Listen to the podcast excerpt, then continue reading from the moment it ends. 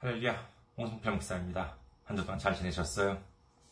저는 현재 일본 군마현에 있는 이까호 중앙교회 그리고 세계선교 군마교회를 섬기고 있습니다. 저희 교회 홈페이지 알려드리겠습니다. 저희 교회 홈페이지는 더블유 더블유 더블유 점 아이카호처치 점 컴 더블유 더블유 더블유 점 아이카호처치 점 컴입니다. 이곳으로 오시면은 저희 교회에 대한 안내 말씀, 그리고 주일 설교 말씀을 들으실 수가 있습니다. 그리고 또한 주일 설교 말씀은 동영상 사이트 유튜브를 통해서 여러분들께서 시청하실 수가 있으시고, 그리고 팟캐스트와 팟빵을 통해서 여러분들께서 음성으로 들으실 수가 있습니다. 그리고 저희 교회 홈페이지 오시면은 주일 설교 말씀을 텍스트로, 본문으로도 제공해드리고 있으니 참고해 주시기 바라겠습니다. 다음으로 교회 메일 주소 알려드리겠습니다. 아, 교회 메일 주소는 이카호처치 골뱅이 지메일 닷 컴 이카호처치 골뱅이 지메일 닷 컴입니다. 이곳으로 메일을 보내주시면 제가 언제든지 직접 받아볼 수가 있습니다. 다음으로 지난주에 또 귀하게 선교 후원으로 섬겨주신 분들이 계십니다. 아, 김종호님, 김규식님, 주비전교회님, 그리고 이승연, 신병권, 형욱, 현수님, 아마도 가족분들이 아닐까 합니다. 참 감사합니다. 이렇게 코로나 때문에 어렵고, 그리고 또 이번 달 또 추석도 있죠. 그렇기 때문에 많은 지출이 이렇게 예상이 됨에도 불구하고 이렇게 관심을 가져주시고 이렇게 섬겨주시니 그 손길이 얼마나 귀하게 느껴지는지 모르겠습니다. 예수님의 놀라운 축복과 넘치는 은혜가 함께 하시기를 주님의 이름으로 축원드립니다. 다음으로 선교 후원으로 섬겨주실 분들을 위해 안내 말씀드립니다. 먼저 한국에 있는 은행입니다. 케이비국민은행이고요. 계좌번호는 공칠구 이일 공칠삼육 이오일입니다. 케이비국민은행 공칠구 이일 공칠삼육 이오일가 되겠습니다. 그리고 일본에 있는 은행으로 섬겨주실 분들을 위해 안내 말씀드립니다. 이는 일본에 있는 은행이에요.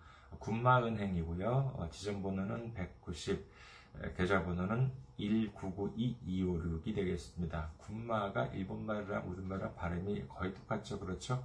영어표기는 군마뱅크입니다. 군마은행, 지점번호는 백구십, 계좌번호는 일구구이이오육입니다. 저희 교회는 아직까지 재정적으로 미자립 상태에 있습니다. 그래서 여러분들의 기도와 선교 후원이 큰 힘이 되고 있습니다. 여러분들의 많은 기도, 많은 관심, 많은 참여, 많은 섬김 기다리고 있겠습니다. 오늘 함께 은혜 나누실 말씀 보시도록 하겠습니다. 함께 은혜 나누실 말씀은요, 로마서 칠 장 일 절에서 사 절입니다. 로마서 칠 장 일 절에서 사 절. 혹시 계속 이, 그, 제 방송을 들어주시는 분들께서는, 어, 어? 라고 생각하실지 모르겠습니다만은, 예, 맞습니다. 지난주와 똑같습니다. 아, 지난주도 이 말씀으로, 어, 어 전해드렸는데요. 어, 오늘도, 어, 똑같은 본문, 로마서 칠 장 일 절에서 칠 절의 말씀으로, 어, 은혜를 나누고자 합니다. 먼저 본문, 음, 다시 읽어드리겠습니다. 로마서 칠 장 일 절에서 사 절. 형제들아, 내가 법 아는 자들에게 말하노니 너희는 그 법이 사람이 살 동안만 그를 주관하는 줄 알지 못하느냐. 남편이 있는 여인이 그 남편 생전에는 법으로 그에게 매임바 되나 만일 그 남편이 죽으면 남편의 법에서 벗어나느니라. 그러므로 만일 그 남편 생전에 다른 남자에게 가면 음녀라. 그러나 만일 남편이 죽으면 그 법에서 자유롭게 되나니 다른 남자에게 갈지라도 음녀가 되지 아니하느니라. 그러므로 내 형제들아, 너희도 그리스도의 몸으로 말미암아 율법에 대하여 죽임을 당하였으니 이는 다른 이 곧 죽은 자 가운데서 살아나신 이에게 가서 우리가 하나님을 위하여 열매를 맺게 하려 함이라. 아멘. 할렐루야, 주님 사랑하시면 아멘 하시기 바랍니다. 아멘. 오늘 저는 여러분과 함께 로마서 강의 오십 번째 시간으로서 율법과 구원이라고 하는 제목으로 두 번째로 은혜를 나누고자 합니다. 오늘은 먼저 지난주에 복습부터 해보려고 합니다. 왜냐하면요, 이 점은 이후의 전개에 있어서 대단히 중요한 부분이기 때문에 그렇습니다. 자, 지금부터 두 가지 질문을 드릴 텐데, 이는 지난주의 내용을 들으셨다면 뭐 전혀 어려움 없이 풀 수 있는 문제입니다. 자, 두 가지 문제를 드리겠습니다. 첫 번째 질문 뭐냐면요, 우리는 율법에 대해서 살았습니까? 죽었습니까? 다음으로 두 번째 질문은요, 그렇게 말할 수 있는 근거는 무엇입니까? 자, 다시 한번 말씀드립니다. 첫 번째 질문은 우리는 율법에 대해서 살았습니까? 죽었습니까? 두 번째 질문, 그렇게 말할 수 있는 근거는 무엇입니까? 자, 이 질문에 대한 근거는요, 지난주에 살펴보았던 로마서 칠 장 일 절과 칠 장 사 절 전반부에 나와 있습니다. 자, 로마서 칠 장 일 절과 칠 장 사 절 전반부를 보시겠습니다. 로마서 일 장, 아, 로마서 칠 장 일 절. 형제들아, 내가 법 아는 자들에게 말하노니 너희는 그 법이 사람이 살 동안만 그를 주관하는 줄 알지 못하느냐. 로마서 칠 장 사 절 전반부. 그러므로 내 형제들아, 너희도 그리스도의 몸으로 말미암아 율법에 대하여 죽임을 당하였으니라고 기록되어 있습니다. 이 말씀에 의하면 우리는 율법에 대해서 죽임을 당했습니다. 우리가 율법에 대해서 아직 살아있을 때에는 율법이 우리를 체포해서 끌고 갈 수도 있고, 그리고 심판대 앞에 세우고 우리를 또 정죄할 수도 있습니다. 그러나 우리가 이미 율법에 대해서 죽었다면은 율법은 더 이상 우리를 체포할 수도 없습니다. 잡아갈 수도, 심판대 앞에 세울 수도, 그리고 더 나아가 우리를 정죄할 수도 없는 것입니다. 말하자면 율법의 영향력으로부터 완전히 벗어나게 된 것이지요. 그렇다면 우리는 어떻게 해서 율법 앞에서 죽게 되었습니까? 그것은 바로 우리를 대신해서 십자가에 못 박혀 죽으신 예수님과 함께 우리도 못 박혀 죽었기 때문인 것입니다. 이로 인해서 우리는 더 이상 율법에 얽매여서 율법에 의해 정죄받지 않고 예수님의 십자가 능력으로 말미암아 구원을 받게 되었다라고 하는 사실을 믿으시기를 주님의 이름으로 축원합니다. 지난주에 이미 살펴본 부분입니다만 우리는 이 부분에 대해서 조금 더 귀를 기울여 보고자 합니다. 이는 바로 로마서 칠 장 이 절에서 삼 절 말씀입니다. 로마서 칠 장 이 절에서 삼 절. 남편이 있는 여인이 그 남편 생전에는 법으로 그에게 매인바 되나 만일 그 남편이 죽으면 남편의 법에서 벗어나느니라. 그러므로 만일 그 남편 생전에 다른 남자에게 가면은 음녀라. 그러나 만일 남편이 죽으면 그 법에서 자유롭게 되나니 다른 남자에게 갈지라도 음녀가 되지 아니하느니라. 자, 이 말씀은 율법과 구원에 대한 비유다, 이렇게 말씀을 드렸습니다. 그렇다면 각각 무엇이 어떤 비유인지를 살펴보고자 하겠습니다. 자, 먼저 여기에 등장하는 단어들, 로마서 칠 장 이 절에서 삼 절 이 안에 등장하는 단어들부터 정리를 해보겠습니다.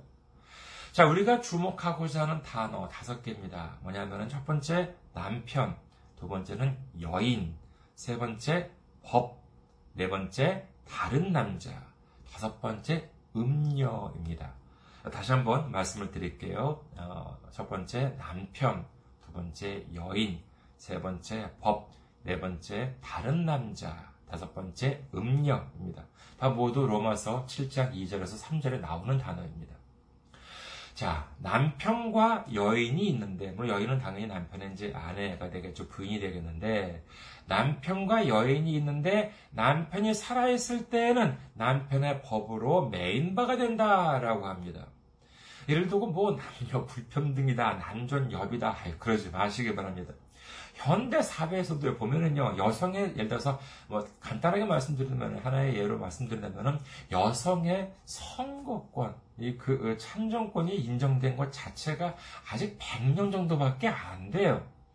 그러다 보니 지금은 뭐 아무리 문명국이라 하더라도 과거에는 뭐 한국이나 일본을 비롯해서 많은 나라들이 남성 중심의 사회였습니다.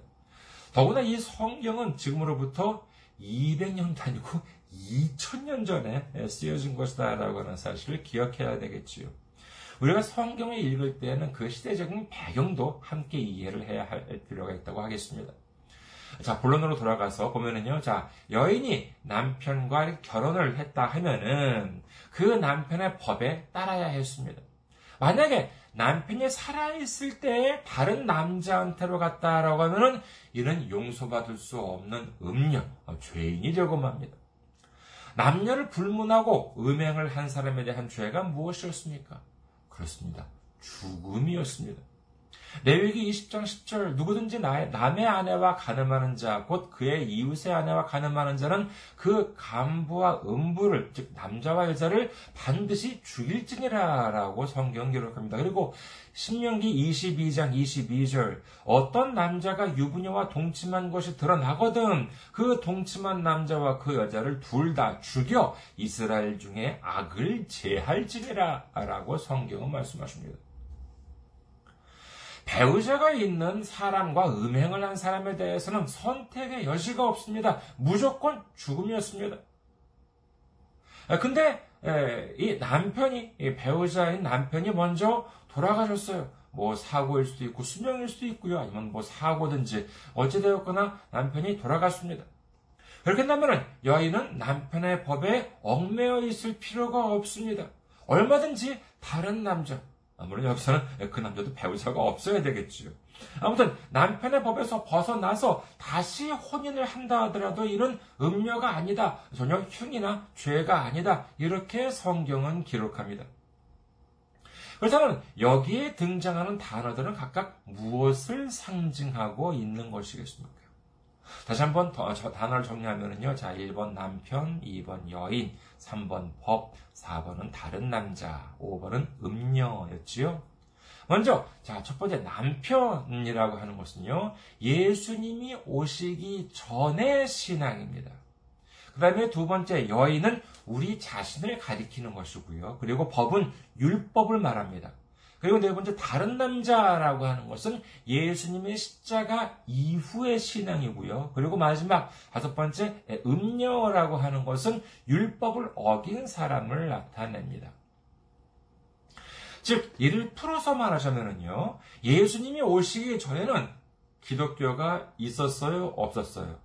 의외로 이거 여기 있어가지고 갸우뚱거리시는 분들이 계실 텐데, 여러분께서는 어떻습니까? 예수님께서 오시기 전에는 기독교가 있었어요, 없었어요? 없었지요. 왜냐하면은 기독교의 기독이라고 하는 것은 무엇이냐라고 하면은 그리스도, 그리스도를 한자로 한 것이 기독이죠. 그래서 그리스도는 예수님이시기 때문에 당연히 예수님이 오시기 전에는 기독교가 없었습니다. 그러면은, 어, 그때는 예수님 오시기 전에는 뭐였습니까? 오직 완전한 신앙은 뭐였느냐? 유대교 뿐이었지요. 그래서 그 전에는 유대교 뿐이 없으니까는요, 그때는, 그때는 하나님께서 모세를 통해서 주신 율법을 반드시 지켜야 했습니다. 지금도 유대교 사람들 보면은요, 정말 이 모세 오경을 비롯해가지고 정말 구약에 있는 율법들을 아주 철저하게 지키고 있습니다. 그러나, 이제 예수님이 오셨습니다. 예수님의 말씀을 들은 사람들이 생각하기에는요, 예수님의 가르침은 당시 바리새인들이 주장하는 율법과는 거리가 있어 보였습니다. 예수님의 말씀을 들은 사람들의 마음이 성경에는 다음과 같이 적혀 있습니다. 마태복음 칠 장 이십구 절, 이는 그 가르치는 것이 권위 있는 자와 같고 그들의 서기관들과 같지 아니하밀러라. 예수님이 오시기 전에는 바리새인들이나 율법학자들, 뭐 여기서 이제 서기관이라고 하는 사람들은 율법학자들을 가리키는 것입니다만은 그들의 해석이 곧 하나님의 말씀이다, 이렇게 믿었었는데, 예수님께서 오셔서 말씀하시는 가르침을 들으니까 어우, 정말로 새로워요. 기존의 바리새인이나 율법학자들이 했던 말들과는 완전히 다릅니다. 그 이유는 하나님의 말씀에 문제가 있었던 것이 아니라, 하나님께서 주신 율법에 문제가 있었던 것이 아니라, 바로 바리새인들이나 율법학자들의 해석이 잘못되어 있었기 때문입니다. 그들이 주장하는 율법 해석은 하나님께 기쁨을 드리는 것이 아닌 자신들의 권위를 유지하기 위한 말하자면 왜곡된 율법 해석이었기 때문인 것입니다. 예수님께서는 바리새인이나 서기관들에 대해서 다음과 같이 말씀하십니다. 마태복음 이십삼 장 사 절 또 무거운 짐을 묶어 사람의 어깨에 지우되 자기는 이것을 한 손가락으로도 움직이려 하지 아니하며. 당시 종교 지도자이자 기득권자였던 그들은 그렇잖아도 지키기 어려운 율법을 더 어렵고 복잡하게 만들어 놓음으로써 자신들의 권위를 유지하려고 했습니다. 그래서 이것을 하면 안 된다, 저것을 하면 안 된다 하고 여러 가지 규정들을 자기들 멋대로 만들어 놓거든. 그 다음에 자기들은 그러면서 지키지도 않고 오히려 다른 사람들이 이를 어기면 아주 엄하게 꾸짖거나 벌을 내리기도 했던 것입니다. 하지만 그래도 당신은 어쩔 수가 없어요. 아직 예수님께서 십자가에 달리지 않으셨기 때문에 율법은 철저하게 지켜야 했습니다. 예수님께서 십자가에 달리지 않으셨다라고 하는 것은 무엇을 나타내느냐 하면은요, 그것은 바로 우리가 아직 율법에 대해서 죽지 않은 상태. 다시 말해서 율법이 나를 언제나 언제든지 잡아갈 수 있는 상태를 가리킵니다. 그렇기 때문에 이러한 상황에서 율법을 안 지키고 다른 것을 지킨다라고 하는 것은 마치 남편이 아직 살아있는 상황에서 다른 남자에게로 가는 것과 같다. 그와 같은 음녀나 마찬가지다라고 하는 것입니다. 따라서 당시에는 최소한 하나님께서 모세를 통해서 주신 율법은 반드시 지켜야 했습니다. 그런데 예수님께서 어떻게 해주셨습니까? 그렇습니다. 예수님께서는 십자가에 달려주셨습니다. 원래는 우리가 율법에 대해서 사형 판결을 받아 죽어야 마땅함에도 불구하고 우리를 대신해서 하나님의 독생자 예수님께서 사형 판결을 받아서 십자가에서 죽어주셨다라고 하는 것을 믿으시기를 주님의 이름으로 축원합니다.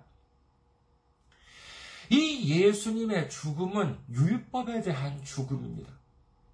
우리가 죽으면 이 세상 법이 우리를 심판할 수 없듯이 율법에 대한 예수님의 죽음은 마치 남편이 죽어서 남편의 영향권에서부터 벗어나게 된 것처럼 우리는 이제 율법의 테두리에서 벗어나서 새로운 믿음, 예수님께서 주신 믿음을 가질 수 있게 되었다라고 할 수 있는 것입니다.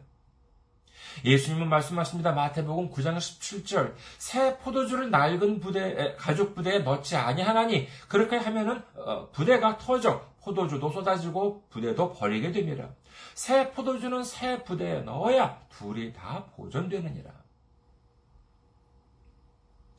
이 가죽 부대는 말하자면 동물 가죽으로 만든 주머니다라고 이제 할 수 있겠습니다. 당시에는 거기에 이제 음료를 담기도 했었는데 이 가죽 주머니가 새로 만들어졌을 때는 두껍고 그 다음에 탄탄하지만은 시간이 지나감에 따라 두께는 얇아지고 그리고 강도도 떨어지게 됩니다. 한편 포도주를 새로 담그게 되면은 아직 숙성이 덜 되었기 때문에 발효되는 힘이 너무나도 강하다고 해요. 그래서 이를 오래된 가죽 주머니에 넣게 되면은 그 힘을 견디지 못하고 터져버린다고 합니다. 그래서 새로 담근 포도주는 반드시 새 가죽 부대, 새 가죽 주머니에 넣어야 한다라고 하는 것은 당시 이스라엘 사람들한테 있어서는 뭐 상식 중에 상식이었습니다. 자, 그러면 여기서 오, 어, 오래된 포도주는 무엇이고 새 포도주는 무엇인가 하는 문제가 되는데, 생기는데 이는 오래된 포도주는 율법적인 가르침, 조금 더 구체적으로 말씀드리자면 당시 바리새인이나 서기관들이 주장하는 가르침이요. 새 포도주는 예수님의 가르침이다라고 할 수 있습니다. 그리고 가죽 부대는 우리의 신앙, 우리들의 믿음을 나타낸다라고 할 수 있습니다. 우리는 예수님의 십자가 공로로 말미암아 예수님과 함께 십자가에서 죽었다면은 우리는 이제 율법이 아니라 예수님의 가르침으로 채워야 하는 것입니다. 그렇다면 예수님의 가르침으로 채우기 위해서는 무엇이 필요하겠습니까? 이는 바로 낡은 가죽 부대가 아니라 새로운 가죽 부대가 필요하게 됩니다. 만약에 예수님의 가르침을 구약시대 때 율법을 지켰을 당시에 낡은 가죽 부대에 집어넣게 된다면은 이는 잠시 동안은 올바른 신앙생활처럼 보일 수 있을지 모르겠습니다만은 얼마 지나지 않아 자기 모순에 빠져서 터져버리고 마는 것입니다.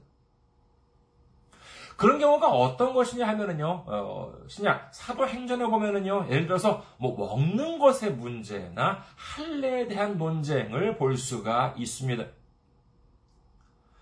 자, 예수님께서 십자가에 달리심으로 말미암아 율법에 대해서 죽으셨습니다. 그리고 우리도 함께 율법에 대해서 죽었다면은 이제 우리는 새로운 부대에 새로운 가르침을 담아야 합니다.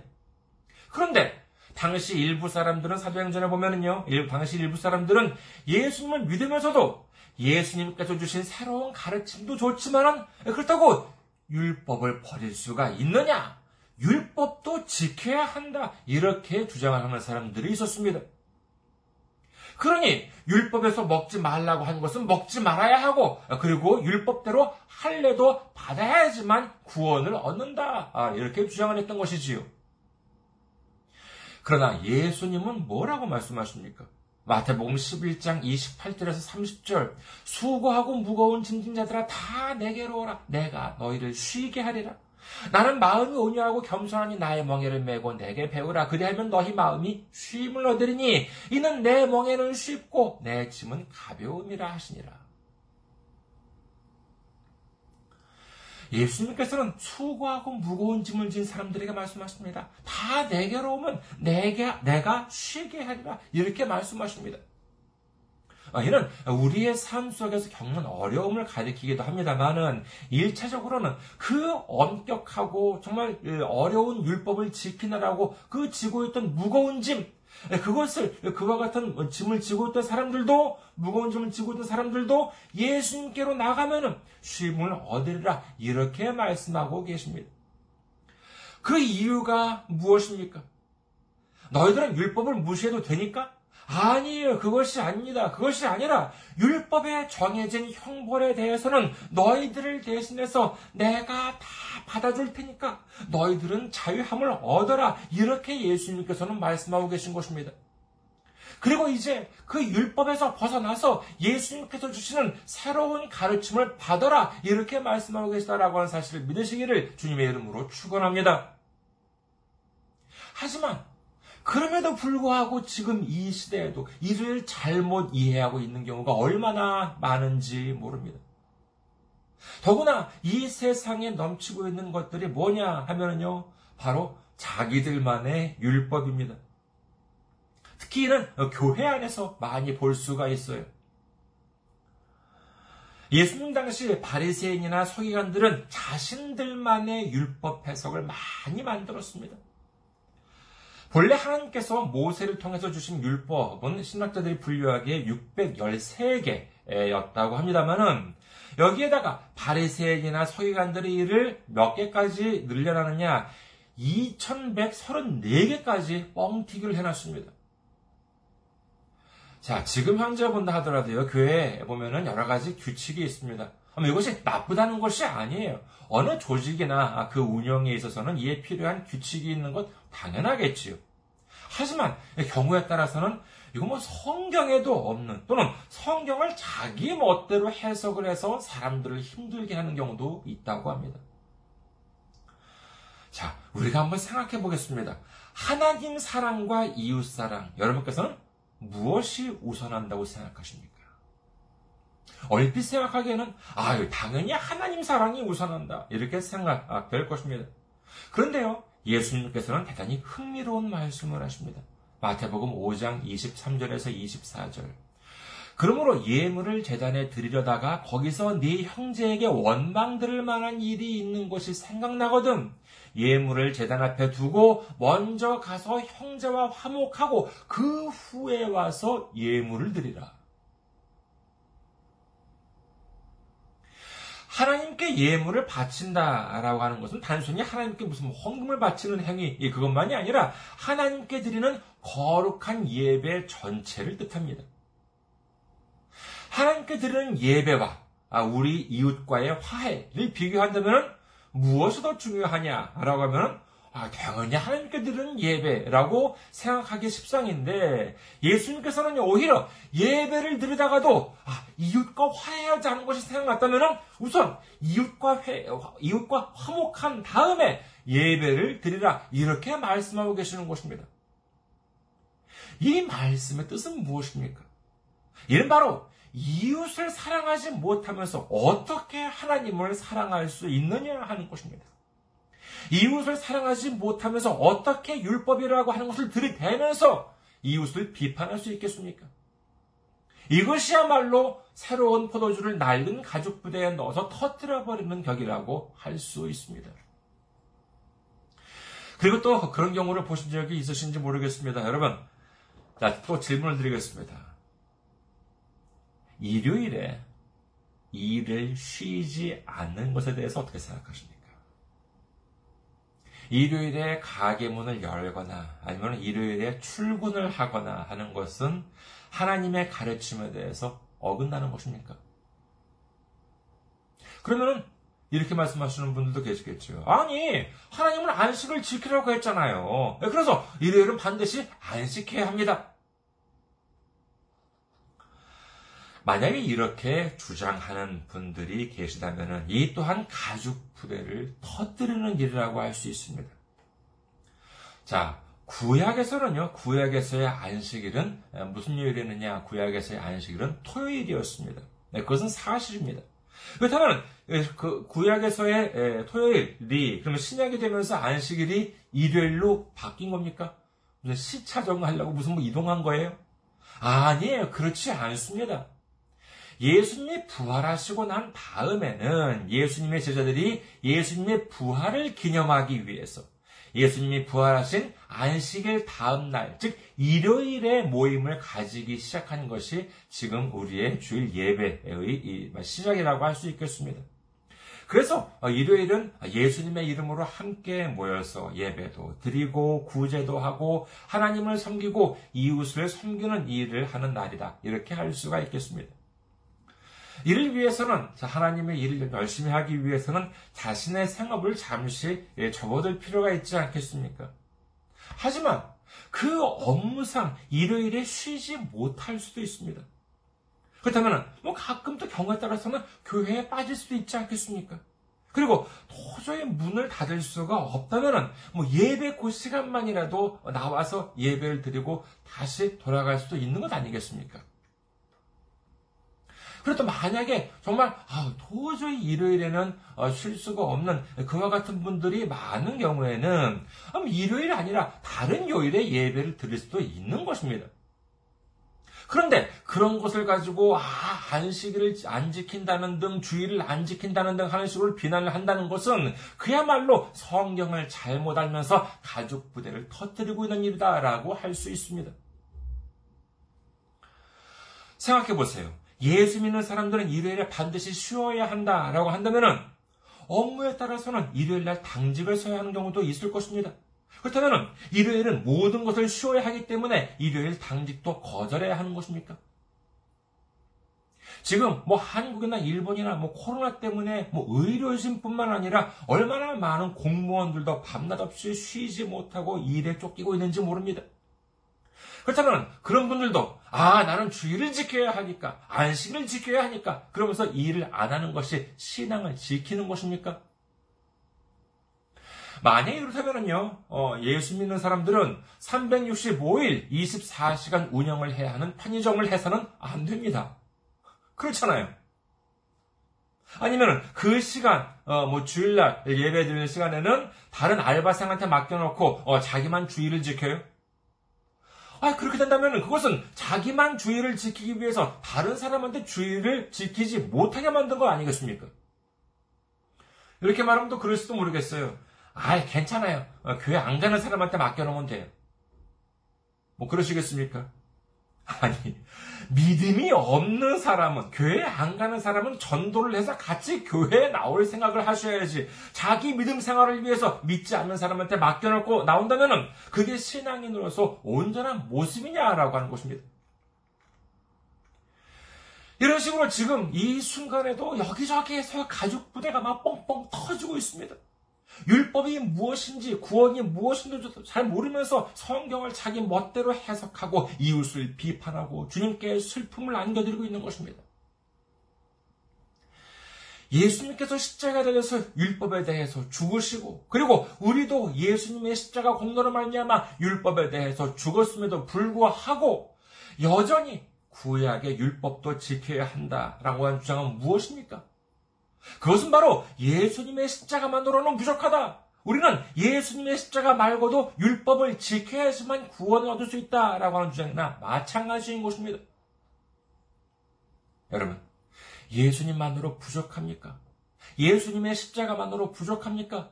예수님의 십자가 보혈만으로는 부족합니까? 아닙니다. 예수님만으로 충분합니다. 믿으시면 아멘하시기 바랍니다. 예수님의 십자가만으로 충분합니다. 믿으시면 아멘하시기 바랍니다.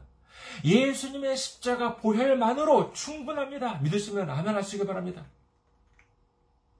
마태복음 이십이 장 삼십칠 절에서 사십 절에서 예수님께서는 다음과 같이 말씀하십니다. 마태복음 이십이 장 삼십칠 절에서 사십 절.